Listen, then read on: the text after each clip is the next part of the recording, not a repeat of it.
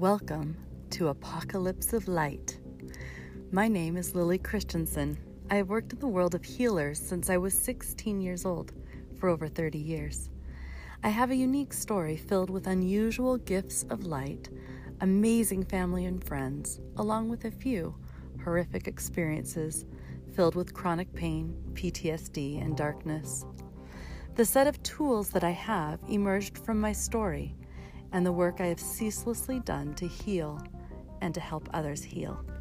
Welcome to my apocalypse of light.